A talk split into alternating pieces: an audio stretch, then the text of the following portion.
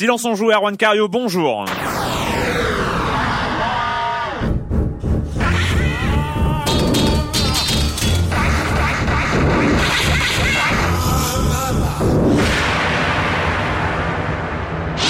Un silence on joue un peu spécial euh, cette semaine car nous recevons euh, les deux euh, fondateurs, enfin responsables de Funforge pour l'un et euh, Funforge Digital pour l'un et pour l'autre. Bref, nous recevons Abrial Dacosta. Bonjour Abrial. Bonjour Erwan. Et euh, Philippe Noura. Bonjour Philippe. Euh, Bonjour, pour nous parler de Isla Dorada. Alors oui, nous allons parler de jeux de plateau dans Silence on joue en même temps. C'est un peu une habitude. Et Monsieur Fall n'est pas là, mais on le recevra après. Bref, ce programme, c'est dans le désordre. Hein. Je- J'ai j'ai pas très très bien étudié.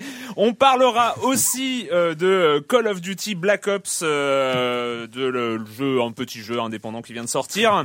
Et, euh, la minute culturelle, le comme des comme tout ça. Enfin, vous connaissez le programme et je commence en accueillant deux de mes chroniqueurs euh, préférés, Clément Apap, euh, qui est de retour. C'était bien les vacances, Clément? Très bien, merci. Et Patrick Elio de Rogamer.fr. Bonjour Patrick. Bonjour Erwan. Clément Apap de Sens Critique, hein, j'ai pas, Oui, ouais. pas dit, hein, mais euh, voilà.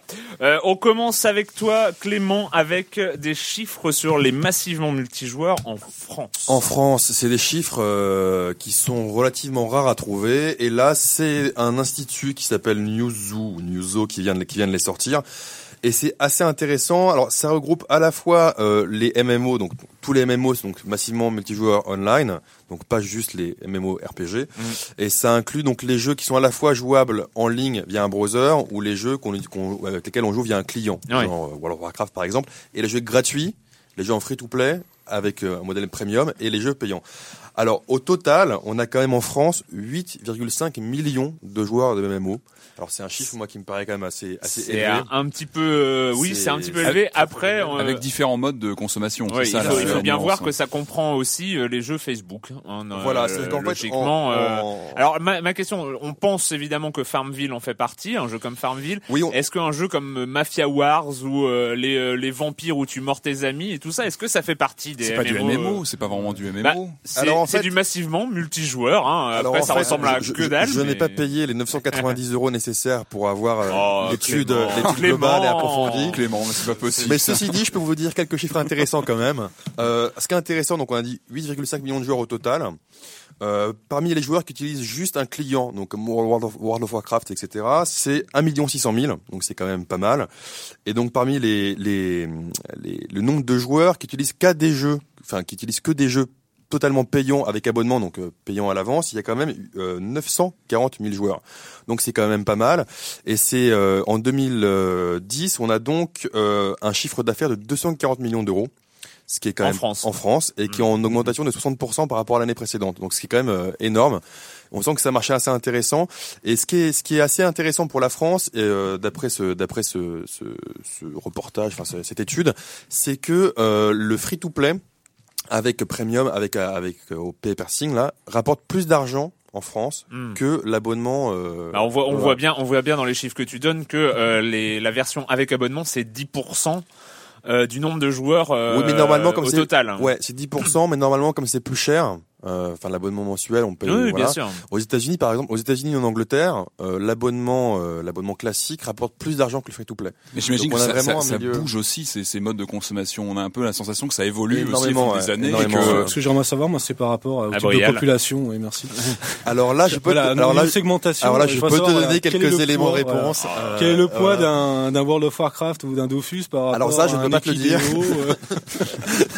Euh, que je peux dire Sur les 8 millions, ça va être intéressant. Ouais, ça, ça, C'est quoi ces invités qui ce qui est, collent les chroniqueurs ce qui est marrant, c'est qu'il y a quand même, euh, il y a beaucoup d'hommes. hein, il y a 67% de d'hommes. Mm. Et dès qu'on passe au jeu payant, euh, dès qu'on passe au jeu payant, il y a 80% d'hommes. Mm. Voilà. Donc c'est quand même assez masculin et l'âge moyen est assez élevé. Hein, c'est quand même 25 ans. Voilà. Donc euh, oui, ça comprend. Enfin, il y a, il y a en France, euh, il y a, il y a des spécificités. Il y a Dofus. Euh, Alors parce Et que ce de voilà, choses. ce qui est intéressant, c'est que il disait qu'en France, on a une culture, enfin les les joueurs ont une culture assez manga, etc. Ce qui explique aussi pourquoi les free-to-play avec euh, payant derrière marchent Mm. plus que par exemple que qui sont hérités plutôt du modèle euh, Tout à fait, asiatique. asiatique. euh, Ouais, ouais. tout à fait. Mhm.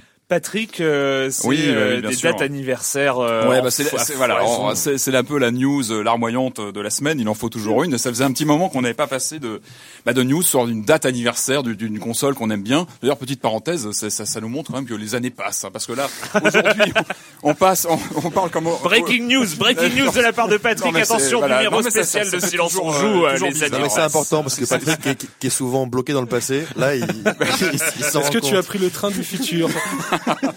Revenons, revenons à nos consoles. Donc, alors, euh, c'est c'est quand même une date euh, assez importante qu'on qu'on fête aujourd'hui, puisque ce sont quand même les 20 ans, excusez du peu, de la sortie de la Super Famicom, la Super Nintendo. Au Japon. Euh, au Japon, exactement. exactement. C'était euh, fin novembre 90, une date qui a marqué les esprits. Je me rappelle très bien que on- la presse en avait beaucoup parlé à l'époque. euh, et, euh, et voilà, c'était une date importante dans, dans l'histoire de Nintendo et du jeu vidéo en général. En France. Alors justement, il y a eu trois dates de sortie 91, euh, hein. différentes et qui montrent bien aussi que le marché était quand même assez différent de ce qu'on connaît aujourd'hui. Parce que la Super Famicom sort en novembre 90 au Japon, été 91 aux États-Unis, donc il y a déjà France, quelques mois, et en France en avril 92. Vous Tout vous rendez compte Tout à fait. Presque deux ans après la sortie japonaise, donc euh, bah, voilà, on Je imagine un ouais. Patrick, Un euh, un peu le- la douleur des, des joueurs qui ont dû Et, attendre euh, la sortie. Et bon, maintenant aujourd'hui c'est du y a- passé, ça se passe plus comme ça aujourd'hui. Mais, mais ce ce Mais- qui est fort, c'est qu'elle est sortie deux ans après la, la Mega Drive et qu'elle a, qu'elle a tout explosé quand même. hein. Bah, faut dire aussi qu'il y avait aussi, euh, il y avait une attente forte aussi à l'époque pour le bundle avec Street Fighter 2. Quoi. Aussi, c'est vrai que, Street Fighter 2, était quand il est arrivé, euh, super important. Alors c'est une machine qui a eu évidemment, qui a marqué les esprits, qui était vraiment, qui a eu une belle, une belle, une belle durée de vie. Euh, alors j'avais vu qu'elle était sortie au Japon avec deux jeux qui ont marqué aussi, Super Mario World et F-Zero, qui marquaient l'arrivée du mode Ah. 7, le fameux mode euh, un peu Ah, en 3D. 3D, C'était, C'était euh, Jess San qui a travaillé dessus à l'époque euh, chez C'est- Argonaut. Je sens que je suis mal pour la minute culturelle. mais Je sais pas pourquoi je le sens assez mal. Donc euh, voilà, elle a eu une belle durée de vie. Elle a eu des jeux très marquants. On se rappelle de Donkey Kong Country en 94, qui était une vraie raclée, qui qui, qui, va- qui a Zelda, marqué. Elle, elle- Zelda. La- la- voilà, un Zelda 3 qui était monstrueux. Kart, elle avait ah, aussi évolué. qu'on avait parlé du lecteur CD-ROM qui n'est jamais sorti au final, mais elle a eu euh, l'extension des Super FX qui était intégrée dans les cartouches, euh, Starwing Co. Enfin Bah, le Star Wars, Voilà, une- le une- Super une- Star Wars aussi, fantastique. aussi qui était qui était monstrueux. Avec Ouais, le c'était FX. des- voilà, exactement. Euh, donc voilà, c'est- Nostalgie, continue Ah, aussi. c'est beau. hein, des excellents jeux. Et, 20 et- ans. et c'est quand même une console en fait qui a, enfin c'est un modèle qui, qui, qui doucement s'efface, mais c'était quand même la, la première console qui a montré la, la force des exclusivités. Aussi oui, c'est vrai qu'il y avait des titres. les, les first party, les first party, les Square Enix, et, les, et voilà, ces gens-là qui first étaient party euh, avec Square Enix Fantasy notamment. qui- euh, voilà. Et c'est une bécane qui a, je crois, eu des jeux jusqu'en l'an 2000. Donc voilà, c'était quand même une belle durée de vie et qui et qui, qui survit encore un petit peu aujourd'hui parce qu'on trouve encore des jeux sur le la virtual console de, de la virtual console de la Wii. On peut encore se se, se trouver des jeux. Tu peux en Donc, trouver plein euh, chez Abrial aussi. aussi, oui, il doit en avoir quelques-uns, j'imagine. Euh, je crois pas loin de 50 millions d'exemplaires vendus dans le monde, donc une très belle carrière, une machine qui, qui a, qui a profondément marqué les esprits. Et puis on reste dans, le- dans le chapitre, euh, je fais court, du, des anniversaires. On notera aussi les 5 ans de la sortie de la Xbox 360. Oui, qui, Voilà, qui on a, qui on a moins de recul, hein. on est encore dedans, tout ça, mais pareil, qui a quand même marqué une date. C'était l'arrivée de, des ouais. consoles de la génération actuelle c'est de quand même, salon. c'est quand même pas mal. Aujourd'hui, on dit 5 ans, euh, c'est c'est beaucoup en fait. C'est énorme. C'est beaucoup, Ouais. sachant qu'on est euh, que là encore, on, on sent qu'on n'est pas à la fin de la génération. Il y a encore des jeux qui Il y a exploitent encore beaucoup de jeux qui arrivent. Il voilà. faut- Et, et surtout, faut- on voit pas se du tout ce qui, ce qui va suivre Et derrière. il faut se souvenir que au bout de 4 ans, à peine plus, la Et première la Xbox, était annulée, hein. morte. Ouais, vrai. Était- Et pareil, la Super Nintendo, rappelez-vous, elle est sortie en 92. En 95, la PlayStation arrivait, trois ans après. Donc, on imagine quand même, Ouais. voilà, une, une, une durée de vie Il y a, il y a- était, il y a pas euh, vraiment de qui était mensonge. C'est vrai que serrée. ouais, sur- la sur la PS3 et la Xbox, ils annonçaient au départ euh, une durée de vie de 10 ans et nous nous-mêmes à l'époque, euh, on s'en moquait un peu. On disait voilà, c'est du bullshit marketing, mais en fait, on, on s'en approche hein, quand même. on s'en approche et, voir la cycle PS1, se- Et- la et- PS1, la PS2. hein. Oui, Ouais, et ouais, on voit et on voit aussi que au bout de 4 5 ans, enfin disons depuis le début de l'année 2010, on le sent, on est arrivé vraiment au sommet euh, des Ouais. développements de jeux. C'est Euh, pour ça que maintenant on sort sur l'actuelle génération. Voilà, on passe au, on passe au Kinect. En tout cas, la Super Nintendo est encore là pour nous. Voilà, elle est, elle est pas morte, elle Ah, est toujours là. C'est beau On ce y que joue tu toujours. dis. C'est beau Ah ce que ouais. tu dis, Patrick. Merci. Euh, le com des com de la semaine dernière, beaucoup, beaucoup de commentaires, euh, notamment euh, sur James Bond. Ils se sont Ah bah, c'est un sujet qu'on a, qu'on a, voilà. Sur a- Assassin's Creed aussi, a beaucoup de gens euh, pas d'accord entre eux euh, dès qu'ils trouvent que euh, le gameplay est simpliste et que le jeu n'a aucun intérêt. D'autres qui parlent de euh, mais tu as tort, enfin tu n'as rien compris. Bref, euh, C'est bien, c'est bien qu'il y ait des discussions Oui, oui, ça, non, que- non, non, mais toute façon, on le répète encore, cette euh, communauté Silence on Joue est formidable. Euh, non, mais c'est vrai. On moi, je, moi, je, moi, je suis hyper fan des forums. Bref, euh, Jérémy Israël euh, qui euh, s'énerve, qui dit moi je dis non. Et ça commence quand même. hein. attention, attention. J'ai aussi passé une partie de ma jeunesse collée sur GoldenEye de la N64. Le map design était excellent et les personnages à débloquer prolongeaient en effet considérablement la durée de vie. Mais non. Voici encore deux épisodes de la licence où James Bond arrose à longueur de temps. Moi, j'en ai marre, en, majuscule, marre, euh, de le voir jouer au guerrier en costume sur mesure qui élimine frontalement les soldats ennemis. C'est tellement réducteur. À quand le vrai grand jeu d'aventure On en avait parlé, moi j'avais évoqué Operation Stealth, qui m'avait laissé un souvenir justement de d'un jeu d'aventure qui redonnait justement ces C'est vrai sensations que de- c'est vrai que euh, James Bond l'univers euh, d'espionnage. Ah, complètement. Et James Bond euh, ne- subit euh, la même chose que à peu près toutes les grosses licences d'action, c'est-à-dire que maintenant euh, le cover shooting entre en vue à la troisième personne euh, avec un tout petit peu de, de scénario au-dessus, ça suffit à faire une licence, euh, une Ouais. licence de film, de série, de tout ce qu'on Mais veut. euh, justement, c'était pas euh, 2K qui avait annoncé un Secret Agent, non euh, Oui, je crois que oui, oui, oui, qui avait, qui devait être un jeu de. Ils ont de- commencé à de- buzzer là-dessus, mais- D'espionnage, mais on n'en sait pas trop, je crois pour l'instant. Il y, avait le, le, le jeu d'aventure un peu Alpha Protocol Chez en, Sega, en- chez en- Sega, en ouais. jeu, en jeu d'espionnage qui Mm, était ouais. euh, qui était plutôt. euh, J'ai pas dit, on avait parlé d'un jeu ouais, genre RPG, mais euh, je Ouais, oui, sais c'est pas. ça, c'est ça, c'est- c'est ça, ouais. c'était très intéressant. Euh, Goog, euh. Goog, on a parlé, on a évoqué les remakes, les remakes HD notamment de Prince of Persia la semaine dernière. Il dit au, au sujet des remakes de jeux, je ne suis pas persuadé de l'intérêt. Dans l'absolu, est-ce que ça veut dire qu'il n'existera jamais de version définitive d'un jeu? J'ai joué à Shadow of the Colossus il y a environ un an et demi et j'ai pas pleuré pour autant. Euh, C'était plutôt chatoyant. Bon, à ce moment-là, j'avais jamais vu de 360 ni de PS3 ni de PC récent depuis un moment, donc mes attentes n'étaient pas énormes de ce côté-là. Mais là où je veux en venir, Oula. eh, c'est que le remake HD qui sort dans 6 mois sera obsolète dès la prochaine génération de consoles euh, qui sera là? Est-ce qu'on refera un nouveau remake PS4 Xbox 1080 ou alors on aura le droit au remake des jeux d'aujourd'hui? D'ailleurs, euh, alors il dit que le terme remake est un peu erroné. Euh, Quand on fait un remake d'un film, on reprend tout à zéro et on garde le scénario, voire Ouais. seulement la trame. Là, dans la majorité des cas, il s'agit seulement de, il est seulement question d'augmenter la résolution et d'améliorer les textures et les lumières. En fait, en fait, on parle plus ici de restauration, un peu comme les films qui ont Un parfois refresh. des besoins d'être restaurés. Ouais. Voilà. Non, non, c'est bien, c'est Pas, assez pas juste. hein. d'intérêt, euh, pas pour lui, pas d'intérêt des- euh, de la HD. Et euh, je ne peux pas m'empêcher parce qu'il est. Il y a ceux qui l'ont pas connu quand même le jeu. Oui, euh, Ah oui, c'est ça, voilà. tant que ça peut remettre le jeu en avant, on, est, on a le choix dire, de des, des l'acheter ou œuvres, pas. enfin, ou tu vois, une œuvre comme Ico, euh, y y rejouer sur PS3, moi je trouve ça ouais, fantastique. quoi. ouais. Surtout pour des nouveaux joueurs qui n'ont pas connu ce type on était tous à peu près d'accord avec ça effectivement la semaine dernière.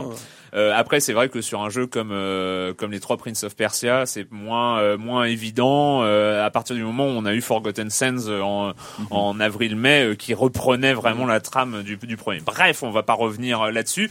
Pour finir, Tough the Gamer qui dit euh, alors si je ne prends pas souvent le temps de poster dans les forums, je n'en rate en revanche aucune émission. Merci, c'est formidable. Tout ça pour dire que non, non, non, non, vous n'êtes pas obligé de nous parler de Black Ops. Bien sûr. Ah. Non mais on l'a dit la semaine dernière, et on, avait dit que bon il faudrait peut-être mais qu'on n'était pas sûr. Enfin bref, mais si on va en parler, on va en parler. Lui, selon lui, il y a suffisamment de tests et de vidéos sur ce jeu un peu partout sur le web, je préfère largement quand vous nous faites découvrir des petites pépites comme Game Dev Story sur iPhone, euh, c'est bien plus sympa également de prendre le temps sur, des jeux moins couverts comme GoldenEye, oui, comme quoi hein, il n'y a pas que des gens qui euh, Ouf Patrick et Patrick Bah, commençaient ouais, à s'inquiéter. Euh, Pourquoi j'ai un peu dire, dérapé sur les jeux Bond, oui, c'est ça oui, oui, voilà, non, bon, bah, mais non, mais j'assume, mais, voilà, mais oui, tu, tu, complètement. tu peux assumer. Voilà, c'était, euh, il y a eu beaucoup, beaucoup de choses, beaucoup de réactions différentes, d'engueulades différentes dans ce, dans ces forums.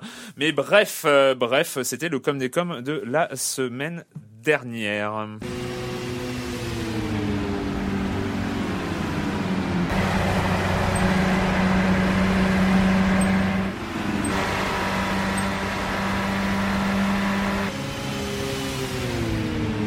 Je vous rassure, ce son n'a absolument rien à voir avec nos invités de, du jour.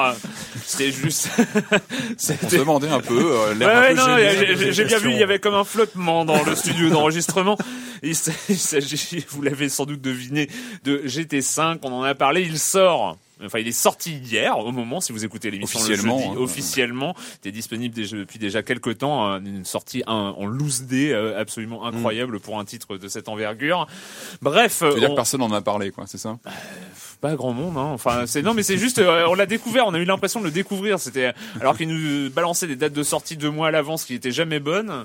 Le jour où elle est bonne, on le découvre. euh, On le Ouais, mais en plus, il y a eu quelques cafouillages, c'est-à-dire Ouais. que euh, je crois sans sans qu'on me coupe le doigt, pouvoir dire qu'en fait, il y avait une euh, il y avait une exclusivité Fnac qui était qui était qui était dans les pipes et en fait, les autres distributeurs euh, vous ont pas aimé, donc ils l'ont commencé à distribuer depuis quelques jours déjà. Donc il y a pas mal de joueurs qui jouent depuis. Euh, voilà. Donc on va passer quand même, quand même. Oui, parce qu'on s'en fout. sinon. Oui, ouais, on s'en fout. Philippe euh, Noura, euh, fondateur de, Funforge, euh, donc, et Abrial Dacosta, donc tu es arrivé après, tu es à Funforge Digital, donc c'est espèce euh, On de- s'est associé avec Philippe. Voilà, vous êtes associé euh, pour en plus amener euh, du contenu, euh, du contenu numérique euh, dans le sens large du terme, du jeu vidéo, des versions iPad, iPhone. Bref, vous venez de sortir, enfin vous allez, vous venez de sortir aux États-Unis et ça va arriver logiquement avant la fin de l'année, mais hein, on espère. En France, On espère aussi. ouais.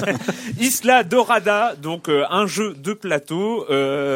Philippe, est-ce que tu peux nous parler? Alors parle-nous déjà de Funforge. Ça, ça a été créé quand euh, T'as as décidé de monter ta boîte comment? Enfin voilà. Allez, question vague. euh. Ouais, donc euh, ça va être une réponse de 2h30. Ok. bon bah on y va. On, Funforge, c'est euh, c'est une société qui a deux ans et demi maintenant.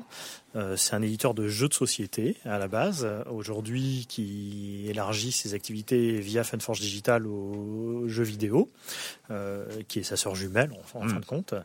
Euh, Vous avez, je crois, pardon, vous avez une expérience, je crois, dans le jeu vidéo tous les deux. Vous avez. Oui, oui, à la base, euh, Abrial, comme moi, on vient du jeu vidéo. euh, ça fait 17 ans, euh, 20 ans euh, euh, qu'on traîne nos guêtres euh, là-dedans.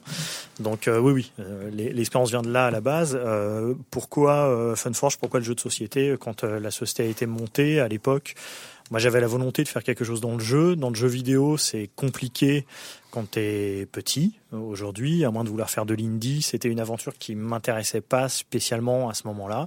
J'ai toujours été proche du jeu de société, euh, j'ai toujours eu des connexions fortes avec ce milieu-là et ça semblait euh, l'évidence que c'était beaucoup plus accessible que, que le jeu vidéo. Donc c'était euh, un premier pas intéressant et, et, et on va dire une mise à l'étrier pour, pour l'ensemble des projets que j'avais en tête. Et- Mais c'est vous qui les c'est vous qui les créez les jeux ou alors vous les récupérez d'auteurs? Non, non, c'est des auteurs qui les créent. Alors ça dépend. Le premier jeu qu'on a sorti, c'est un jeu que j'ai créé moi, euh, pour, pour plein de raisons. Euh, Il y avait une volonté d'éditer ce jeu-là, et puis euh, parce que c'était, on va dire, quelque part une solution de facilité. C'est souvent ce qui se passe avec les, les petites maisons d'édition qui. On qui commence par créer son propre jeu et de. Oui, parce qu'on met- on, en met- on maîtrise tous les paramètres. À partir Ouais. de ce moment-là, on maîtrise l'auteur, vu que c'est nous. à moins d'être, alors, c'est à moins un- d'avoir un un problème ouais. mental profond.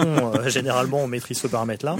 Maintenant, ça a été vrai que pour le premier jeu, les, à partir du Qui deuxième était, jeu, pardon, le qui était Illusio, Hmm. qui est un petit jeu de cartes sur la magie. euh, Donc sorti il y a deux ans. il y a deux ans, il y a deux ans, en 2008, fin 2008. Et euh, le jeu qu'on a sorti l'année dernière, donc le deuxième jeu était déjà plus un jeu de moi, c'est un, c'est un jeu de Bruno Fedutier et d'Antoine Boza, qui sont deux auteurs bien connus dans le, dans le jeu de société. Et Isla Dorada, euh, qui sort cette année, est un jeu de Bruno Feduti, et co-signé par trois autres auteurs. euh, de- confirmé. Hein. C'est, Oui, oui, c'est un peu le, le, le, le CV un peu impressionnant euh, sur la conception du jeu. C'est euh, Ouais, bah les, les trois autres auteurs sont euh, Alan Moon, qui est l'auteur des Aventuriers du Rail, entre autres, et Delphine Land aussi et Delphine Rhodes, qui sont euh, les jeux dont sont inspirés, on va dire directement Isla Dorada, Mm. et euh, deux auteurs italiens qui sont Andrea Angiolino et Pier Giorgio Paglia, qui sont entre autres les auteurs de Wings of War, qui est euh, Ah, C'est Qui des est gros titres, c'est pas gros rien, titres de, voilà. de, de l'univers plateau. Mhm. hein. Ouais, Alors, ce fait. titre, par exemple, vous le, vous le sortez au niveau international ou uniquement en Europe ou... Non, c'est le monde entier. Euh, c'est aidé par un partenariat euh, de coédition avec Fantasy Flight Games, qui est, euh, qui est un éditeur bien, bien établi.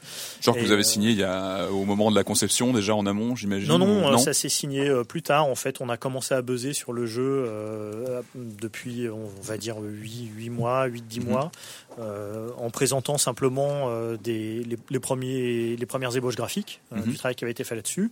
Eux, ils ont vu ça, ça leur a beaucoup plu parce qu'ils sont très sensibles à, à tout le tout le- l'aspect artistique, euh, rendu, etc. Ça leur a beaucoup plu, ils se sont intéressés au projet. on, on leur a fait tester le jeu, ils ont adoré le jeu et voilà, et ça s'est fait, ça s'est fait comme ça. Ça s'est pas fait facilement, mais ça s'est fait comme ça de fil en aiguille, quoi. Philippe, ici on est habitué, alors je sais que ça va être un exercice un peu compliqué, hein, on est habitué à avoir une présentation du système de jeu d'un jeu de société en moins d'une minute. Top Euh, chrono. le pitch du jeu, tout ça en une Et sans respiration. et, hein. et sans respirer. Hein, euh, À la. Laurence Olivier, donc. euh, on a Monsieur Fall hein, que vous écouterez tout à l'heure. Non, bref, euh, est-ce que tu peux nous expliquer le, le principe, le principe d'Isla Dorada Tu, tu veux que j'explique la thématique Ouais, la thématique, l'univers. euh, voilà, vu que ça sort, ça, alors normalement ça sort le 20 décembre en Aux France. alentours du 20 euh, décembre. Aux alentours ouais. du 20 décembre en France. Si le bateau ne coule pas. Si le bateau ne coule pas, c'est c'est juste un pour Noël, hein. Ouais, euh, ouais. Ça, ça va, mais bon, c'est donc. euh, Est-ce que tu peux euh, un peu nous expliquer l'univers, la thématique du Bah, je jeu? vais essayer de le faire en rapide. Donc, euh, Isla Dorada, c'est un jeu euh, d'aventure euh, dans lequel les joueurs incarnent des explorateurs qui partaient euh, à la recherche de l'Eldorado dans les années 30. C'est un univers très pulp, euh, à la Indiana Jones, Tarzan, euh, l'île perdue, etc. Euh, et euh, ils étaient en zeppelin, ils se sont fait prendre dans une tempête euh, au milieu de l'océan et ils sont écrasés sur une île inconnue qui est Isla Dorada. Et ils découvrent que l'île regorge de trésors et ils veulent tous aller chercher ces trésors. Ils ont, il y a plusieurs sites, les joueurs ont des objectifs à réaliser dans chacun de ces sites. Donc ils ont tous des objectifs différents qui sont secrets. Ils ont des sites dans lesquels ils savent qu'ils peuvent trouver des trésors, mais c'est pas les mêmes d'un joueur à l'autre. Ils sont aussi maudits dans certains sites, ils veulent pas y aller.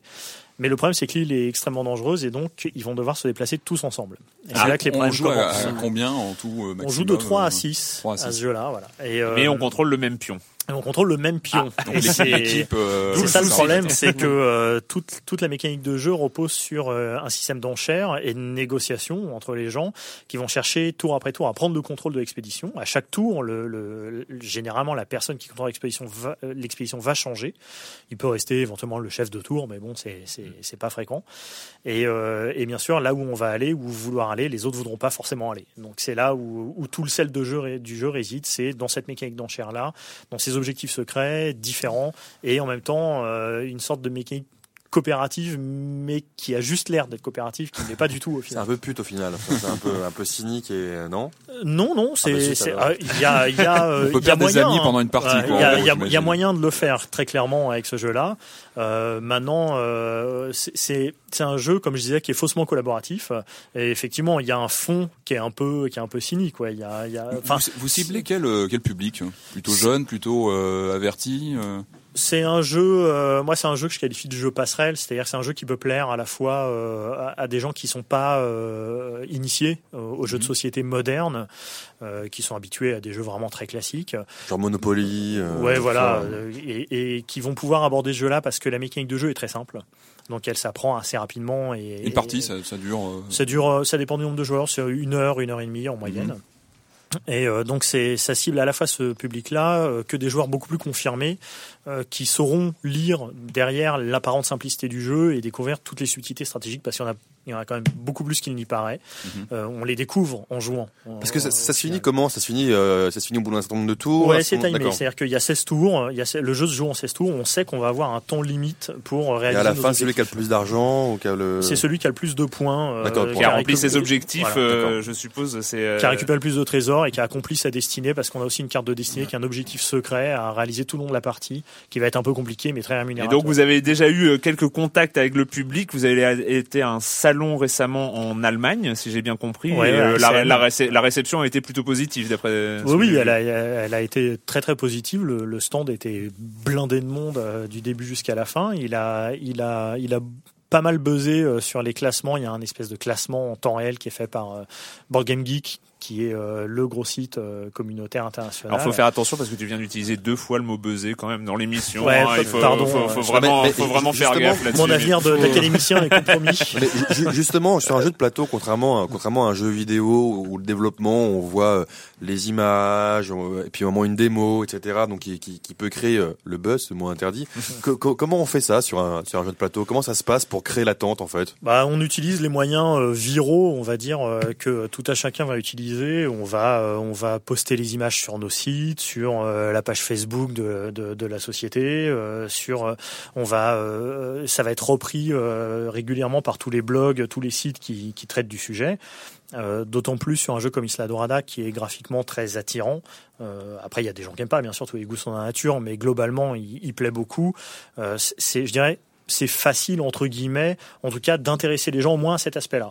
C'est euh, c'est ce qui va les faire venir après à s'intéresser au jeu, en découvrir les règles et euh, et, euh, et venir le tester. Donc c'est c'est plus c'est un des moyens de de faire monter la pression autour autour du jeu.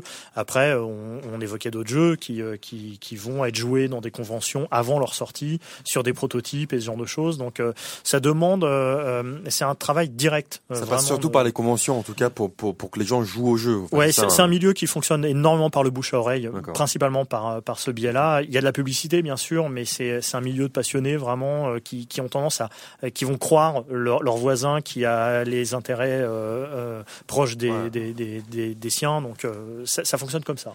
Alors le, un peu pourquoi est-ce qu'on vous reçoit ici, c'est que Funforge ne se limite plus, en tout cas, au jeu de plateau et regarde un peu ce qui se passe à côté, notamment sur le jeu vidéo vous venez du jeu vidéo tous les deux, donc c'est pas non plus euh, c'est pas non plus une surprise. Ça a été une évidence à un moment où c'est euh, quelque chose que vous avez regardé et vous vous êtes dit bah ça n'a pas été trop fait. On fait un univers, euh, pourquoi pas le décliner Ou alors c'est quelque chose qui est venu assez facilement? Ça a été presque un hasard en mmh. fait, ah. mais, mais qui était naturel, je dirais. C'est-à-dire que Abrial avait un projet à la base de, de modèle euh, de modèles de distribution notamment, euh, qui était euh, entre guillemets une coquille vide, c'est-à-dire qu'il y avait le modèle mais il n'y avait pas le contenu. Donc sur, quelle plateforme? Sur le, PC ou sur On ne s'autorise pas de, de, limitation de plateforme. Hein. Et euh, c'est vrai que euh, je rejoins Philippe euh, sur la partie. moi, j'avais une idée à peu près précise de ce que je voulais faire en termes de, de, distribution et puis de comment toucher un certain, un certain type de public. Mais il me manquait en fait des univers et et, ça, c'est des choses qu'on avait développées déjà dans les dans les jeux sortis et dans les projets à venir, puisque on, a toujours des projets dans dans, dans, les cartons euh, qui sont en développement pendant que les jeux les jeux sortent. Et, vous vous connaissiez avant ou pas Ah, on se connaît depuis euh, depuis 15 ans. Et, donc l'idée, c'est que vous allez vous allez donc décliner cette licence du donc du jeu de plateau qui sort dans un premier temps sous d'autres formes, donc en jeu vidéo. Ouais, c'est ça. C'est-à-dire que, que, que nous aujourd'hui, on se on se positionne plus comme un éditeur de, de contenu Hmm. que euh, comme un éditeur de plateforme. C'est-à-dire qu'on a vraiment, euh, on a des contenus qu'on traite comme des licences et, et sur lesquels on s'autorise toutes les exploitations possibles. concrètement, voilà, concrètement cette marque, on va la retrouver sous quelle forme exactement Alors, bah, aujourd'hui, donc le jeu de société qui sort, mhm. les jeux vidéo qui sortent aussi, donc qui vont sortir euh, PC Mac. Je laisserai à Brial en parler de, de toute cette partie-là. Après, on est en discussion avec d'autres acteurs que je vais pas citer ici parce que c'est encore que des discussions, mais sur d'autres plateformes qui peuvent être des livres des bandes dessinées, euh, même des séries de dessins animés. Enfin, il y a tout est ouvert. Il se trouve que c'est une licence qui est qui a attiré beaucoup de gens. Mhm. Donc, euh... c'est vrai, voilà ce qui, euh, moi je ah, la. Non, mais c'est vrai ce qui, ce qui, ce qui m'a plu quand j'ai vu les, les, premiers projets de, de Philippe, c'est vrai qu'on se connaît depuis longtemps. J'ai, j'ai vu la création de sa société il y a, maintenant il y a deux ans, et euh, il a vraiment su s'entourer de, de créateurs euh, très talentueux. Et, euh, et donc, bah déjà Illusio, un projet que lui-même a mené de front tout seul. Euh, après, bah, Pony Express déjà qui était un premier projet déjà qui avec des, auteurs connus, donc il a réussi à, à, à fédérer euh, autour de son projet. Puis maintenant, bah, Isla Dorada qui est encore une nouvelle étape. Et euh, rien que déjà sur le principe d'avoir euh, voilà mis en place déjà des, des mécanismes euh, vraiment de création originale de propriété intellectuelle, on va dire dans ce sens-là, sur le marché du jeu de société, qui est quand même un marché quand même qui est très proche en termes de en termes de mécanique de jeu d'une part, et puis à côté de ça en termes de aussi de, de, de marché complètement du jeu vidéo, il y a, il y a vraiment des complémentarités euh, marketing et, et commerciales. Euh, moi, ça m'intéressait de voir qu'est-ce qu'on pouvait apporter de plus, comment on pouvait travailler à partir de ces propriétés euh, vers des euh, justement vers une expérience que nous on connaît, celle du du jeu de vidéo, puis de l'interactivité en au sens large. Et donc, euh, donc vraiment, c'est euh, comment euh, aujourd'hui la première étape, c'est d'adapter déjà bon, les, propriétés intellectuelles qui sont qui sont déjà réalisées, donc Illusio, Isla Dorada. et puis deuxième étape, c'est vraiment de créer cette fois-ci des des vrais projets qui ont des ponts, donc un, pied sur un marché, on va dire encore actif dans le dans, dans, dans, le retail et qui est celui un gros marché du marché du jeu de société. Et puis évidemment, bah, tout le marché du jeu vidéo avec toutes les plateformes que ça que ça peut euh, que ça peut en quel cibler et puis avec toute cette population qui est segmentée. Bah donc de toute façon, on va revenir, euh, on va revenir sur l'aspect euh, jeu vidéo euh, en deuxième partie d'émission et et en attendant, bah, si vous aimez pas la guerre, vous pouvez passer. ça va durer 10 minutes. Avancez dans 10 minutes si vous aimez pas la guerre.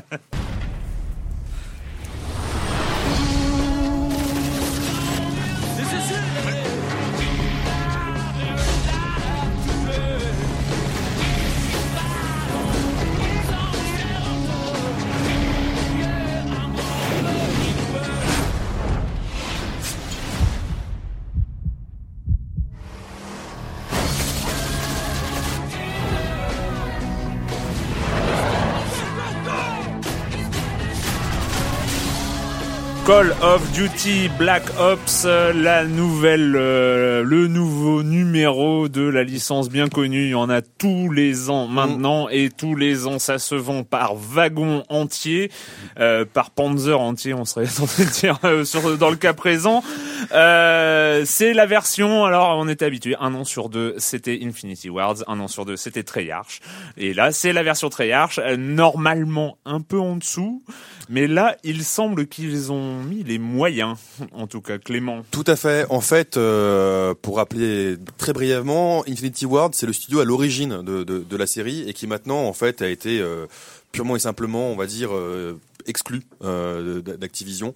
Donc Treyarch aujourd'hui, c'est en tout cas c'est ceux qui ont repris le flambeau et justement normalement les épisodes impairs en fait. Euh, leur, leur, dernier c'était World at War, non Je crois. Il y a... C'était c'était encore la. il y a deux ans.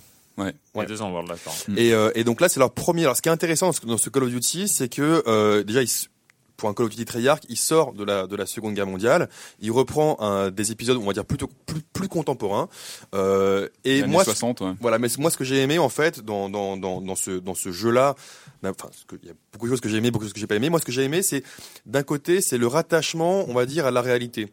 C'est-à-dire qu'en fait, là, on est euh, on est plus euh, on, on incarne plus différents soldats euh, qui voit qui voit le, même front. On incarne en fait euh, les Black Ops, enfin un, membre des Black Ops, donc c'est-à-dire les les missions euh, secrètes, etc. Et donc ça commence en 60 dans la baie des cochons à Cuba. On voit on voit Kennedy. On traverse entre guillemets des événements historiques. Disons que la ligne narrative, c'est un soldat qui se fait interroger, euh, pas très très gentiment, et qui revient sur euh, flashback en fait, sur euh, sur sa carrière de de mix entre John Rambo et Jack Bauer. C'est un peu ça hein, le, le, le, principe. Et donc on n'est pas forcément dans la finesse la plus absolue, évidemment. Mais, mais disons que ça permet de visiter chaque époque sans vouloir sans vouloir spoiler les quelques heures euh, du, euh, du mode solo. Euh, on commence à Cuba, on va en Russie, on va au Vietnam. Enfin, on voilà, on fait plusieurs fronts avec toujours les, les, les, mêmes les mêmes les mêmes ingrédients du succès de la série, c'est-à-dire c'est très très hollywoodien. Il y a il y a voilà il y, a beaucoup d'action, campagne solo, beaucoup de rythme, très calibré. alors c'est intéressant. Alors en fait, il faut savoir ce jeu-là simplement, il y a quand même deux aspects. Il y a l'aspect multijoueur et l'aspect l'aspect solo. C'est clair. ce qu'on peut ne pas aimer, moi, ce qui m'a un peu fait chier quand même par moment, pour voilà pour le dire, c'est que c'est très très scripté. Normalement, c'est très bien fait. Non. Euh, sauf, sauf, que là, sauf que là, par moment, on va dire que le, script aujourd'hui dans le FPS, il y a plus quasiment plus que ça. Euh, sauf que là, j'ai trouvé que par moment, ils étaient mal faits, c'est-à-dire qu'ils se déclenchent pas au bon moment. Moi, on est dans un couloir. Enfin, il faut. C'est vraiment. Mais c'est ça qui est bizarre. Le couloir. C'est ça qui est euh, bizarre, c'est que le couloir normalement, c'est ce qui permet au, script de, se de, se déclencher de manière naturelle. Et là, par moment, moi, j'avançais. Je fais, ah ok, non, faut se mettre ça un mec du mec. Voilà, donc ça cassait un peu l'immersion. Moi, je trouve toujours ça un peu frustrant d'avoir on a quand même un jeu qui au niveau technique est vraiment euh, qui est super musclé, il y a vraiment une mise en scène qui est, qui est, qui est bien gérée, enfin c'est vraiment immersif. Et je trouve toujours ça frustrant de, de mettre tout ça au service d'un jeu super linéaire. On doit suivre vraiment une voix Euh, toute mais C'est dommage, je trouve vraiment si ça tu veux- frustrant sur la campagne solo, si tu c'est veux- que si tu veux un excellent, pour ça, quoi. Si tu veux un excellent FPS euh, solo, euh, tu vas pas vers ça, tu vas vers euh, Stalker, Call of. Pripyat, Ouais. par exemple. Et là, et là, t'as un, vraiment un excellent Là, on est sur le grand spectacle. Moi, alors, On est sur le Hollywood, quoi. On est sur le Hollywood, mais Michael par rapport au Call of compagnie, Duty, je suis, j'ai jamais été un grand fan hein, des Call of Duty, sauf peut-être le premier qui m'avait vraiment scotché par l'aspect cinématique, le débarquement, tout ça. Euh, mais là, euh, franchement, les deux premières, voire les trois premières heures de jeu, j'étais, j'avais vraiment l'impression d'être sur un rail shooter. Euh, j'étais l'impression d'avoir de jouer à Time Crisis euh, avec à peine la touche B pour euh, pour se planquer ouais, de temps en en- temps en fait- et encore. En fait, t'as totalement. Et, ouais. et, et c'est et c'est un très impressionnant. Enfin, Ouais. c'est c'est même même j'avais joué à Modern Warfare 2, même Modern Warfare 2 allait, allait pas jusque là dans dans la linéarité, c'est-à-dire on a l'impression d'être Mais en d'avoir fait- euh, un en mètre fait- en de fait, chaque t'as- côté. Tout à fait raison et il y a une très rigolote vidéo YouTube qui est, qui est je sais plus bah taper ta- taper les mots clés hein. en fait c'est en mode hardcore donc en mode le plus difficile toute la première mission il le fait sans tirer un coup de feu donc c'est à dire Avec qu'en fait c'est se- ça qui est rigolo il, Ouais, il suit ouais. juste en fait ses, ses équipiers ce qui prouve tout à fait ce que tu dis c'est à dire qu'en fait euh, au début en tout cas on peut on peut n'être que spectateur d'un côté et avancer que comme ça donc c'est même c'est même très après, enfin, ça, ça, ça, ça reste ça reste quelque chose de de de, de très de très couloir. C'est Oui, pire que couloir. oui mais ça c'est pire que couloir. euh, C'est euh, c'est un c'est. ouais, tu- mais ça- ça- il vaut mieux être ça- au centre du couloir, quoi. Vous êtes dans Oui. un ride, quoi. Oui, mais ça, ça c'est pas. Enfin, d'un côté, euh, là, je me fais un peu l'avocat du diable, hein, mais euh, ça, ça a aussi ses avantages. Ça Ah mais bien ça- sûr, ça a en, en ses termes de avantages. mise en scène. C'est ce qui permet aussi, j'imagine, d'avoir cette interaction avec le décor. On peut, on peut vraiment tout casser dans le décor. Enfin, il y a, il y a peu de jeux aujourd'hui qui proposent une telle interaction avec euh, tous les éléments du décor. Ouais. Enfin, c'est assez impressionnant. Mais c'est vrai qu'il y a ce, il y a ce tribut à Et payer. puis, euh, et puis aussi un côté hyper manichéen, hyper patriotique américain. ah oui, euh, C'est- ah ouais, c'est le- classique. Disons que si on n'aime pas ça, c'est clair que les Call of l'assassinat de, de. Castro euh, sur la première Mais mission. c'est mais euh, c'est vrai, c'est vrai que C'est un peu c'est un peu ce dont on avait parlé au moment de Halo Reach je m'en souviens mais euh, mais là c'est encore plus euh, c'est encore plus euh, évident. Euh, c'est euh, la réponse à la demande Et il y a pas de second degré, par et exemple. Et puis surtout Oh, euh, si, Treyarch et. Activision savent savent exactement ce que veulent les joueurs Ouais. et ils vont leur donner ça. On peut Et- pas, on peut pas leur reprocher non plus. Non, Enfin, mais, ouais. mais mais on peut pas leur reprocher. Mais j'ai l'impression qu'aujourd'hui, l'industrie du jeu vidéo, côté blockbuster, côté triple A, enfin le truc avait à plus de à plus de 50 millions ou, euh, de- de budget, c'est en train de se scinder en deux. Où d'un côté il va y avoir les jeux qui vont répondre à la demande, formaté. et de euh, l'autre côté les jeux qui vont proposer et, et qui vont offrir, et c'est-à-dire et qui vont euh, essayer de de- de- de- d'offrir quelque chose Bah, aux joueurs. en fait, en fait, c'est ça, c'est le pré-mâché versus euh, versus le reste, quoi. Et en fait, on a on a l'impression que voilà Michael Bay versus Spielberg, euh, on est en train de, de vivre ça complètement. C'est c'est des budgets comparables, c'est des budgets comparables entre entre Rockstar et euh, entre Rockstar et un et un Call of Duty euh, nouvelle génération. C'est on, bon Rockstar coûte encore plus cher, mais on est sur des budgets quand même comparables. Et il va y avoir cette espèce de scission. Après, c'est vrai que on, euh, un quelqu'un qui va acheter, qui va faire le geste d'acheter Call of Duty Black Ops ne sera absolument pas déçu. Surtout qu'il y a un multijoueur qui apparemment, enfin moi j'ai juste fait euh, le mode zombie, qui est un mode rigolo, un Oui, petit euh, truc. Ah, c'est Ah, anecdotique, ah, zombie tout d'un coup, euh, Patrick, se réveille. ouais. Non, non, qui est, qui est plutôt sympa, euh, à mode horde en Ouais, fait, euh, qui, est- qui est plutôt Qui est, rythmé. qui est cool. Après le multijoueur, moi j'ai pas encore eu, eu le temps de, de, de m'y pencher, mais apparemment d'après les échos euh, de mes éclaireurs sans critique, c'est euh, c'est c'est euh, quand même le meilleur multi euh, qui qui existe sur sur un Call of Duty. Ouais, Donc c'est une machine très bien huilée. Voilà. C'est c'est un produit qui Mais, mais c'est vrai que c'est un peu triste. Après, là où je suis d'accord, moi, je, moi, je joue, je l'ai pas fini ce jeu, même s'il est assez court. J'y joue encore, je le finirai, je Ouais. l'aime bien, Ouais. je, je, je le conseille si on aime les, les jeux de guerre. Mais c'est vrai que moi, ce qui me déçoit un petit peu, c'est que cette année, ben voilà, un Call of Pripyat, un Stalker, qui pour moi est peut-être le meilleur FPS qui existe, un type RPG super ouais, qui joue intéressant. complètement dans une Mais autre. effectivement, euh, au, au départ, on n'est pas tenu par la main, on est un peu plus paumé. C'est- un peu plus difficile de se mettre dedans, mais qu'est-ce que ça offre plus comme en termes d'expérience de jeu en, Ouais. termes de, de moi, durée moi, de je, moi, je solo, sais ouais. qu'il y a un passage euh, qui m'a vraiment euh, presque choqué, enfin, euh, qui m'a frustré énormément dans, euh, dans dans ce Call of Duty. C'était juste pour euh, l'anecdote. C'est un moment où on rentre dans le Pentagone euh, et on suit son supérieur hiérarchique. Et là, on peut lâcher la manette, hein, sauf si on veut regarder à gauche et à droite. C'est la seule liberté. Et là, on voit le truc super bien modélisé avec des gens partout euh, qui sont dans des bureaux et tout ça. Et t'as envie, t'as envie de marcher, t'as envie d'aller euh, Bah, blasé d'aller visiter. Putain, c'est modélisé, c'est là, les Ouais. mecs, ils ont fait le taf pour faire les gens qui bougent, les gens qui parlent entre eux. Et toi, t'es comme ça, Bah, Il y a quand même partie, y a quand même toute une partie du jeu vidéo aujourd'hui qui nous offre ça. C'est des mondes ouverts où on Ouais. peut justement. euh, Et moi, j'avais juste une envie, c'est de S'approprier c'est- vraiment c'est- c'est de mettre Brotherhood à la fin Non, et d'aller si tu travaillais au Pentagone, tu pourrais pas rentrer dans les bureaux des gens comme ça. euh, Ouais, c'est vrai. C'est hyper réaliste en fait. C'est pas faux, c'est pas faux là-dessus.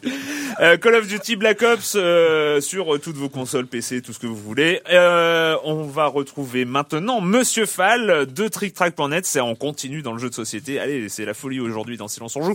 Euh, Monsieur Fall et sa chronique jeu de société. Bonjour Monsieur Fall. Bonjour mon cher Erwan, le jeu à la française est plutôt apprécié de par le monde, la French Touch disent même certains, parce que les éditeurs, les auteurs français aiment bien innover, chercher, explorer, emprunter des routes sur lesquelles personne n'est encore allé. Et c'est le cas du jeu que je vais évoquer cette semaine, mon cher Erwan, Mousquetaire du Roi, un jeu signé François Combe et Gilles Lehmann, édité par Istari. Alors je vois tout de suite dans votre œil, mon cher Erwan, la petite étincelle de l'intérêt. Qu'est-ce que donc ce Mousquetaire du Roi a-t-il donc d'innovant Eh bien, je vous ai maintes fois parlé des jeux dits coopératifs, très tendance, très hype en ce moment. Ces jeux où les joueurs vont se donner la main pour essayer d'affronter un problème et le résoudre tous ensemble. La vie est belle, soyons fous, soyons heureux. Il y a eu des tentatives d'innovation avec des jeux coopératifs avec un traître à l'intérieur, ces gens fourbes et vils qui allaient tenter de faire capoter votre aventure? Eh bien, François Combe et Gilles Lehmann nous avec Mousquetaire du Roi, de connaître d'entrée notre ennemi à la table. L'un des joueurs va jouer Milady, les autres vont jouer les mousquetaires. Vous allez évoluer dans le roman de, Dumas avec l'affaire des ferrets. Et euh, la coopération est simple. Les joueurs qui jouent les mousquetaires vont tenter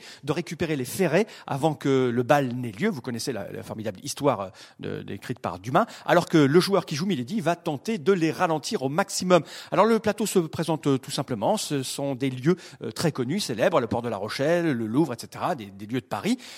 Les mousquetaires vont se déplacer de lieu en lieu pour essayer de, de récupérer les ferrets et le joueur qui joue Milady va leur euh, rendre la tâche de plus en plus difficile. Chaque mission euh, peut se compliquer, chaque mission peut se rendre difficile euh, par les cartes que va pouvoir leur poser Milady sur le coin de la gueule. Il y a tout un système assez sophistiqué de combat à base de dés. Chaque joueur a un petit personnage euh, avec des, des caractéristiques dessus. Euh, vous allez courir après Milady parce que vous ne savez pas où elle est. Elle a cet avantage formidable de, de jouer euh, à l'aveugle. Vous ne savez pas où elle va aller. Vous allez essayer de lui courir après. Enfin bref, il y a des tas de choses. Les règles sont un petit peu épaisses. Ce que je peux vous dire, mon cher Arwan, c'est que le jeu fonctionne à merveille. Les gens sont dithyrambiques. Il y a un plaisir euh, nouveau euh, puisque vous pouvez euh, jouer Milady, puis après jouer les mousquetaires et ré- vice réciproquement tourner. Et surtout, le jeu propose de jouer de 1 à 5, c'est-à-dire que oui, vous pouvez jouer tout seul contre le jeu. Milady sera joué automatiquement par euh, par le jeu, ce qui est beaucoup bien sûr moins plaisant que d'avoir une Milady qui réfléchit, qui vous écoute, puisque l'intérêt c'est que les joueurs qui jouent les mousquetaires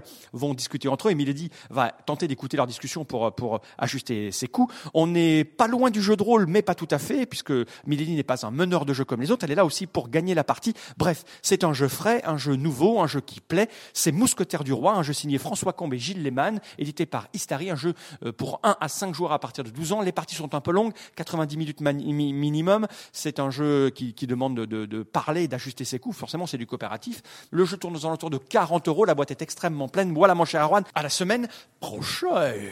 À la semaine prochaine, Monsieur Fall, Monsieur Fall de TrickTrack.net et ses mousquetaires du roi. C'est vrai que d'habitude dans les jeux coopératifs, on ne sait pas qui est le méchant. C'est euh, c'est assez original. Euh, la minute culturelle, mais oui, j'allais l'oublier, la minute culturelle. Enfin, alors, euh, dommage. chers invités, euh, Abrial et Philippe, vous avez le droit de jouer. Euh, si vous gagnez un point, ce point restera jusqu'à la fin de la saison. Vous serez dans le dans le scoreboard de, de Silence on joue. Hein. Parce que personne n'a gagné de points encore. Si, si, si, si, si. Mais vous serez tout en bas. Enfin, on espère, mais bon, vous serez encore là. Euh, Loxaraf qui demande, parce que oui, c'est pas moi qui fais les questions, hein, c'est les Ah, auditeurs. hein, euh, euh, quel est le premier jeu dont le héros est une héroïne en enlevant Miss Pac-Man? Euh, On parle d'être humain. Ah, Metroid, c'est un peu, c'est un peu tard, non, c'est Metroid. trop c'est tard ça. Tiens, bam, bam, Patrick. Alors, Euh, alors je précise, je précise héroïne. concernant Moi, cette je question, je fais une confiance absolue en, euh, envers notre auditeur. J'ai essayé de vérifier rapido, j'ai pas réussi, mais donc euh, voilà. Une héroïne. pas, a pas les, en pas arcade, non, il y a pas euh, les debug, euh, genre de truc de coccinelle. Alors a priori, il est, il est pas dans le jeu d'arcade, on est déjà euh, sur CPC. Sur CPC déjà Ah, là, ah oui, sur CPC, euh, Amstrad. Amélie Minuit, euh, c'est ça? Ah bien. Ah. Très très bien. On jouait une secrétaire qui était bloquée dans un immeuble. euh, enfin, euh, Il- il- ouais. ce mec ne manque pas de me surprendre. l'Amstrad. Et euh, oui, et oui, euh, donc Qui mériterait un- un remake en 3D aujourd'hui. D'ailleurs, c'est intéressant. On va faire Amélie Minuit aujourd'hui. Amélie Minuit, développé et programmé euh, par un R informatique dont le Ah bah chef de oui. projet n'était rien que Philippe Ulrich, Ah bah oui, euh, auteur Ouais. de L'Arche du Capitaine Blood, euh, donc euh, Blood, pardon. que j'ai bien connu. Voilà. Euh, donc, euh, donc voilà, mais peut-être Amélie Minuit, Patrick. Oh là Bien là, joué, mais Patrick. je- Un point, Patrick. pas. Ouais, ouais, ouais. Quelle était la toute Alors c'est une c'est une question à plein d'indices. Hein. Si vous trouvez pas, il y a plein d'indices. Quelle était la toute première console de jeu japonaise? Toute première console de jeu japonaise. Alors vous vous trouvez pas Elle est elle est première sortie console, en euh, 1975. On n'est pas dans du Pong, pas au Japon. euh, Non, non, non, non. C'est pas du Nintendo, je pense pas. Alors, elle était euh, rouge et grise et massive. C'est pas la Famicom. Non, bah non, non, évidemment. Non, ouais, non, euh, Pardon, Oh là pardon, là, pardon. moins- oh là là, point, pardon. moins un point. Non, je- Alors, Le troisième facile, indice, je comprends pas très très bien, mais il le dit, donc je le répète. Elle était sans fil. Bon, c'est ce qui me semble être un tout petit peu. euh, bon, bref. euh, En Bluetooth ou en... tout ça. en 1975. Euh, sans... f- Non, je sais pas, c'est Ah pas oui, l'Odyssée non, ou non, c'est pas. euh, Vu le quatrième indice, on comprend bien. Elle elle marchait avec des piles. euh, C'est parce que c'est pour ça qu'elle était sans fil. Comme la Philips. euh, Magnavox, non, c'est pas une Magnavox. Non, non, non, au Japon, non, c'est pas facile. Alors au quatrième indice, il y a une remarque hein, de la personne. Quoi Ils n'ont pas encore trouvé, même pas Patrick. Des attaques personnelles comme ça. Cinquième indice, elle n'avait qu'un seul jeu, c'était un clone de Pong. C'était Ah, un c'est clone violent, c'est violent. euh, non, Et je. le Ah, c'est pas une console, s'il y a qu'un seul jeu, c'est pas une console. Il, il n'y avait, il n'y pas de C'est un son. peu TV quoi. Et euh, voilà, en fait, c'est, elle s'appelait la TV Tennis Électro-Tennis Ah ouais, oui, bah non, là, c'est- ouais. d'époque. Électro, ça fait tout de suite. Voilà. Époque, oui, bien sûr, qui a fait d'autres consoles. après. Voilà. Et Mais- il rappelle, il rappelle, mais ce que tout le monde sait, que la toute première console de jeu sortie en 1972 était. L'Odyssée, non? Voilà. Non, mais bon, ça, ça Américaine. valait, ça, ça valait déjà pas de plus points. classique. ça. Ouais. Ça valait pas de points. Une question de, enfin, une question en trois parties de VNZ pour aller rapidement. Euh, alors, dans Prototype, Ah, il aime bien ce jeu, hein. ah, il aime bien ce jeu. Il y a un achievement qui consiste à tuer 53 596 infectés. Pourquoi? Euh, pourquoi? C'est le maximum hein? C'est pas ça C'est non, non, c'est pas le maximum, mais c'est l'achievement. Euh, Eh bien, euh, oui, non, vous galérez. Hein. Euh, eh bien, c'est pour faire référence à Left 4 Dead qui avait un achievement consistant à tuer 53 595 infi- infectés. Donc un de moins. Mais pourquoi il fallait en tuer Et ben voilà, dans Left Left 4 Dead, deuxième question, dans Left 4 Dead, il y a un achievement qui consiste à tuer 53 595 infectés. Pourquoi? Il y a un autre jeu où il fallait en tuer 53 594. dans le Eh premier, bien dans le oui, premier Left 4 eh Dead. bien oui, euh, tu as raison, mais bon, c'est vu que t'as- il faut pas, il faut citer le jeu. En fait, c'est pour faire référence à Dead Rising, Rising. où qui avait Oh un là achievement là. consistant à tuer 53 594 infectés. Et enfin, dernière question, hein. pourquoi Voilà, pourquoi dans Dead Rising y a-t-il un achievement consistant à hein, 53 594 infectés? Resident Evil. C'est pas, ouais, non, c'est pas une référence à un film ou non, je sais pas. Peut-être à Romero, euh, peut-être à ouais, Romero, non, c'était le nombre d'habitants de la ville. Ah bah voilà. Ils sont tous zombifiés dans, dans, dans le jeu, donc. hein. Voilà, euh, voilà. Pas de peau. Les jeux où il n'y a aucun espoir. Et puis vu qu'il y avait des invités, normalement on se limite à ce genre de questions. Mais il y en a. euh, allez, Alexandre Pommier, euh, je crois qu'il a déjà posé des questions lui. À quel jeu euh, joue Matt, Marty McFly sur la borne d'arcade du bar dans Retour vers le futur 2 Oh la vache, je l'ai revu il y a une semaine en plus. Oh là là, attends, c'est. Euh, euh, sur le Ce deux. jeu avec ses flingues. Oui, tue euh, cow-boys. c'est Wild Gunman. Mad Dog McCrane. Wild Gunman. Ah ouais, comme ça, bien joué. Moi c'est c'est moi qui applaudis hein, pour la pour l'info. Euh, bon bah ouais, Wild Gunman sorti sur NES entre autres. Et euh, à quel jeu vidéo en version revisitée pour euh, l'occasion Michael Jackson joue-t-il avec sa sœur dans le clip Scream? Ah oui. Space Invaders. Non, il joue à une à un Pong en version futuriste. Ah oui, oui, c'est Ah oui, non, bah, moi, moi non, hein, mais euh, mais voilà, vous avez le droit. Euh, voilà, bah, donc euh, joli score encore une fois, hein, Patrick. Disons qu'en ce moment, t'es un peu on fire. Hein, tu nous fais de. tu nous Et c'est très bien qu'on ait reparlé d'Amélie Minuit. C'était un titre Ah référence ouais, des années bon. 80. On est C'est pas très bien. reçu. C'est c'est quand même pas des scores de flipper. Hein. Deux. Ah bah oui, hein, non, non, mais ça, ça, ça s'additionne. C'est beaucoup quand même, hein, déjà. C'est- beaucoup déjà. Hein, pour, euh, ouais. On continue Chapeau, donc hein. euh, avec vous, Abrial et, et Philippe. Euh, donc euh, Fun Forge va sortir à la fin de cette année Isla Dorada, on en a parlé en version plateau, mais aussi en version jeu vidéo. Mais ne cherchez pas la boîte dans les étals, euh, c'est une version purement euh, à télécharger. À quoi ça va ressembler ce Isla Dorada? Bah, Épisode premier- 1 Voilà, bah, alors écoutez, sur la, la première adaptation qu'on va réaliser, donc euh, à partir du, du jeu de plateau, sera euh, une adaptation en fait tirée bah, de l'univers, parce que ça va être un jeu d'aventure qu'on va qu'on est en train de finaliser actuellement euh, à plusieurs épisodes. Et euh, Qui va reprendre des personnages, des choses comme ça. alors ça va reprendre surtout la trappe euh, de, de la trame pardon de l'univers et puis euh, ensuite on, on- je pense qu'on croisera suivant les suivant les épisodes il y aura quelques clins d'œil justement au jeu de plateau euh, euh, certains trésors des, des, des petites choses qu'on va croiser et euh, et nous ce qui nous intéressait surtout là c'était euh, c'était vraiment de, de pouvoir utiliser l'univers d'en d'en créer un, un vrai euh, un vrai potentiel de, de jeu vidéo avec une aventurière hein, qui euh, qui va s'échouer par hasard sur cette île et donc on va suivre euh, là, on va suivre les aventures de cette aventurière entre guillemets, donc sur la même île, sur Isla voilà, Dorada. sur le stade de euh, Rada ouais. pendant, euh, pour l'instant, la première saison, quatre épisodes. On va en sortir un à peu près tous les trois mois. Et, euh, et donc, ce sera un point and click euh, avec euh, qui sera vraiment très- en, en termes graphiques, qui va vraiment se rapprocher euh, très fortement de l'univers du jeu, hein, évidemment. Euh, donc très cartoon euh, et euh, Pour- Pourquoi un point and click? Parce, que- Parce que je sais que tu- t'es un grand fan Parce du qu'il y en a marre genre, des mais- FPS. parce que voilà, Black Ops, j'adore, mais j'adore Call of Duty aussi, mais non, non, mais euh, première chose parce que d'une part, Isla Dorada, c'est un, un univers qui, qui touche, euh, qui est très familial, et, euh, et donc euh, à côté de ça, euh, moi, c'est un public qui aime bien les, les gameplays, euh, voilà, très simples d'accès, des jeux très simples d'accès avec, des puzzles, on va dire, voilà, qui, qui, qui fait bouger un peu les méninges, et on se rapproche beaucoup voilà de concept, ce que ce qu'avait fait les Lucas à l'époque. Euh, On est, on est, voilà, on est, donc, on est euh, mais un- on va dire un Lucas euh, euh, très accessible pour euh, pour un public euh, voilà pour un public qui est on va dire casual quoi qui, Donc, qui aime le jeu vidéo mais euh, qui a envie aussi de euh, voilà d'a- d'aborder des, des, des thématiques qui sont pas les thématiques de gamer quoi Il y, a, il y a- il y a aussi une raison qui est, qui est, très, hein. qui est très prosaïque euh, derrière, euh, ce, ce type de développement, c'est qu'on on n'est pas Electronic Arts, euh, on n'est pas, euh, on n'est pas Ubi, donc on, on, on a des moyens limités et, euh, et euh, en analysant simplement les univers qu'on exploite, on Mhm. voit le type de jeu auquel ça se prête.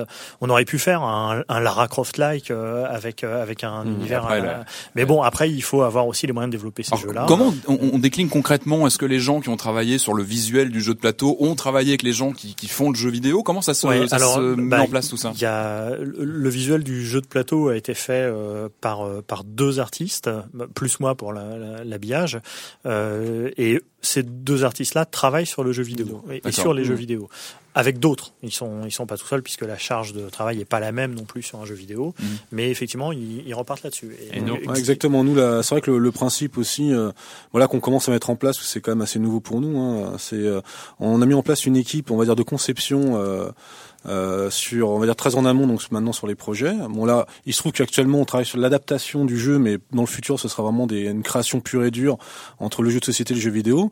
Donc on met en place cette équipe de conception qui, qui, qui a évidemment les pieds, les, euh, un pied sur la, le jeu de société et le jeu vidéo. Donc il y a vraiment des, des, des- la souche commune qui va permettre de créer la narration, de créer l'univers, euh, et donc derrière de, de décliner comme il faut sur chaque support.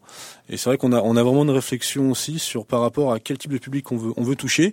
Et euh, la partie donc euh, là on fait un, euh, la partie épisodique va vraiment toucher un public très large, euh, surtout très féminin aussi, euh, qui a l'habitude de, de jouer à ce type de jeu. euh, on- on- Alors, ce qui est intéressant, c'est que vous, euh, c'est c'est un public. euh, là, vous, vous vous visez le marché euh, du, du téléchargement, euh, et en fait, aujourd'hui, c'est un marché suffisamment mûr pour pouvoir amortir le développement d'un petit jeu d'aventure Mmh, par épisode. Ouais. Euh, c'est en termes de nombre de Et- téléchargements et grand public, et c'est ça grand public. et grand et grand public, oui, on est ça. on n'est plus dans le marché de niche. On est vraiment. Ah non, non, non, on est euh, aujourd'hui on touche par exemple, euh, on touche des, euh, on va dire. euh, au moins une 30 millions de joueurs, euh, voire aux États-Unis, c'est euh, c'est euh, C'est presque la pas nos moitié de ventes, ça. hein, je précise. Comment vous allez Voilà, le distribuer on est, euh, Comment vous allez le distribuer potentiellement. le jeu PC Bah, on a, il y a, il y a, on travaille beaucoup avec. euh, moi, dans le passé, j'ai travaillé avec euh, des euh, pas mal de partenaires euh, qui sont dans la distribution digitale mais casual, comme euh, Big Fish Games, euh, Bounty, euh, Metaboly, euh, euh, Real Games, euh, donc Game House.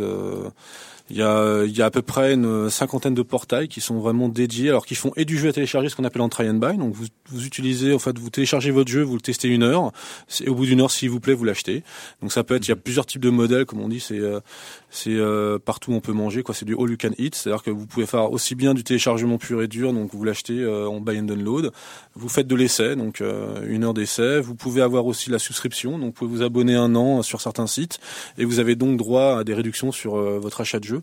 Et donc ça veut dire qu'aujourd'hui, un petit jeu euh, comme ça, par épisode, un jeu d'aventure simple, accessible au casual, peut espérer, rien qu'en téléchargement, euh, toucher allez, un, un, chiffre raisonnable, plusieurs dizaines de milliers euh, de, de, joueurs, voire plusieurs centaines. Bah, oui, surtout bah, euh, c'est quand même, bah, c'est quand même impressionnant parce qu'il y a quelques années, on était là, oui, c'est des marchés. Bah, ça, ça, ça, demande un, un, travail de, au niveau du réseau de distribution qui est, qui est, mm. qui est quand même non négligeable, c'est clair, parce qu'il y a, il y a ce canal-là, il y a aussi les, les agrégateurs qui vont permettre de, de diffuser le contenu via des, des, des, supports plus vastes comme des Orange, comme Oberon, etc.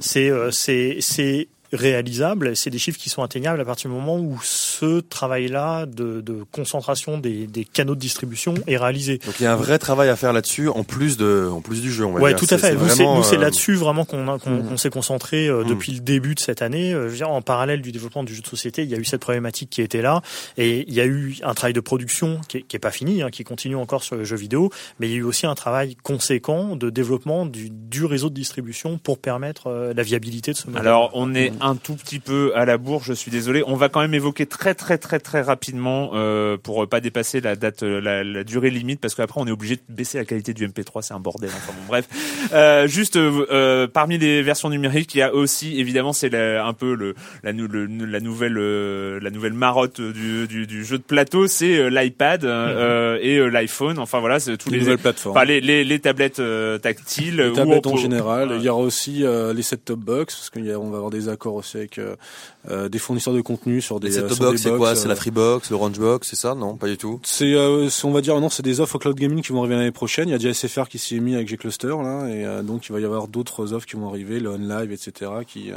courent l'année prochaine. Donc, comme je disais au début, on s'interdit aucune, aucun, aucun tuyau, aucune nouvelle plateforme. Mais il y a quand même, alors il y a, y a sur les trucs iPad, il y a la version contre, jeu vidéo et il y a la version voilà, jeu de plateau. C'est là où il faut bien différencier. C'est vrai que comme on, comme on, comme on disait tout à l'heure, on a, on a, on travaille aussi par rapport au type de population qu'on veut ouais. toucher.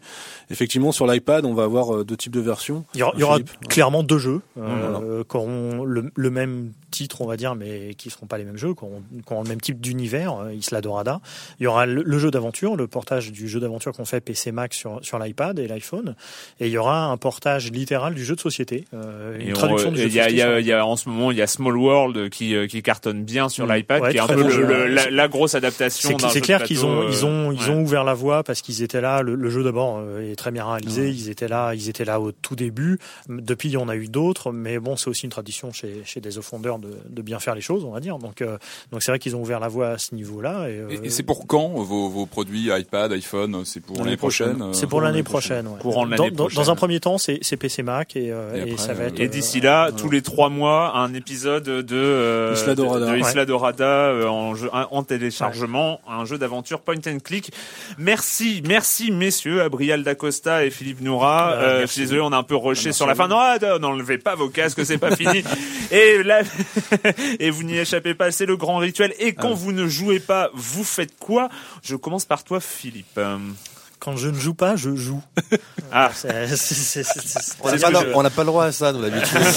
ouais, mais les invités, c'est exceptionnel. Non, enfin, c'est vrai que je, je, joue beaucoup, donc euh, donc il y a il y a peu de choses que je, je fais en dehors du jeu, ou alors elles sont trop intimes, je les évoque à la radio. Euh, non, je lis, euh, je lis énormément. Euh. Mais par exemple, un roman, un jeu euh, du moment le roman, le roman du moment, qui est une série de romans du moment depuis un bon moment, parce que j'arrive pas à m'en décrocher, je me, je me résous pas à, à l'abandonner. C'est la série de la Compagnie Noire, euh, voilà, de, de euh, de euh, son nom va me revenir, Glenn Cook, si je me trompe pas. D'accord. Voilà, qui est qui est une série de dark fantasy absolument extraordinaire. Clément? Oui, euh, moi j'ai pris, euh, j'ai profité de mes vacances pour euh, pour lire beaucoup beaucoup de BD euh, en fait. Et donc euh, une BD dont tu as parlé, c'est 100 Bullets, mais donc je vais parler d'une autre qui m'a vraiment vraiment vraiment marqué, c'est Black Sad. Donc c'est euh, C'est français cette c'est fois-ci. fran- c'est français, oui monsieur. Oui, monsieur. monsieur. C'est français, c'est une euh, c'est une BD déjà euh, euh, à, à la fois le scénario qui qui Espagnol. Ah, peut-être. Ah oui, oui. Enfin, c'est européen. hein. non, mais C'est vrai. européen, oui, monsieur. Oui, C'est- monsieur. c'est-. Guardido. Non, mais oui, exact- ouais, exactement. Oui, c'est français. Mais, euh, Guardido, sais- je il peut être pas français aussi, euh, Pardon, pas pardon, pardon. Non mais Black Sad, voilà, c'est c'est c'est une excellente BD à, à la fois dans, dans dans la forme et dans le fond, euh, dans les sujets traités et dans le et dans le dessin, parce que c'est euh, tous les tous les protagonistes en fait sont sont dessinés à travers euh, des des animaux, Mm. avec euh, et avec des, à chaque fois moi ce qui me bluffe c'est que c'est une des rares BD, une des premières BD en tout cas sur lesquelles je m'arrête pour regarder toutes les expressions de visage et c'est c'est vraiment bluffant. Donc vraiment Black Sad, moi c'est la très très grosse claque que je me suis prise euh, ces derniers jours. C'est du Disney noir. Patrick, Ouais, euh, alors, Ouais, très, Moi, très quand je ne joue pas, je lis des bouquins sur le jeu vidéo, évidemment, de, histoire de se changer un peu les idées. Euh, là, en ce moment, je lis euh, le premier volume des sagas du jeu vidéo. C'est édité par Console Syndrome Édition, distribué par Pix and Love. Et ce premier volume se penche sur euh, Assassin's Creed.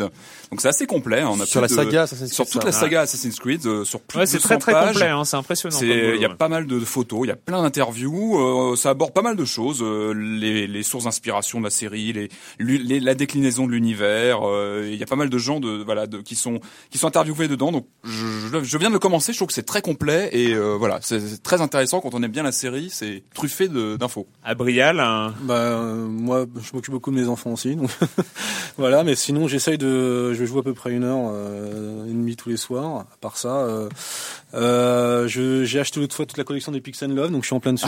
ah, Ah oui. J'ai vu Sébastien au C'est- salon, c'est festival, et donc hein. voilà, c'est de la lecture. Je suis sur l'histoire du. Ah, puis y a beaucoup de Nintendo, volumes, il y a si pas mal de choses. récupéré, euh, ouais, j'ai, euh, il y a, là, je suis sur l'histoire de Nintendo d'ailleurs, qui est, qui est vraiment très c'est très le bien deuxième faite. volet, troisième volet là, qui est sorti, non Euh, Sur l'histoire Nintendo, je sais plus. deuxième, je crois. Mais ouais, En c'est tout cas, les deux très premiers documenté sont Et puis, bah, sinon, il y a des séries télé que j'aime bien, comme Fringe aussi, que je suis. D'accord.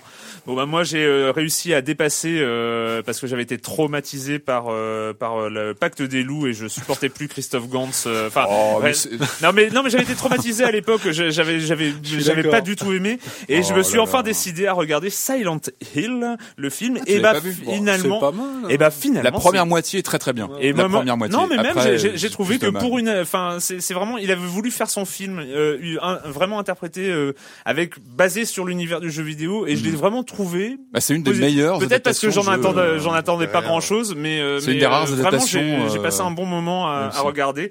Donc voilà, je me suis réconcilié avec Christophe Gantz pour l'occasion. C'est T'as revu Crane Freeman derrière. Euh, ouais, mais ça par contre celui-là j'adore. Mais euh, bref, euh, c'est fini pour cette semaine. Merci, merci à tous. On se retrouve très bientôt pour parler de jeux vidéo sur Libé Labo.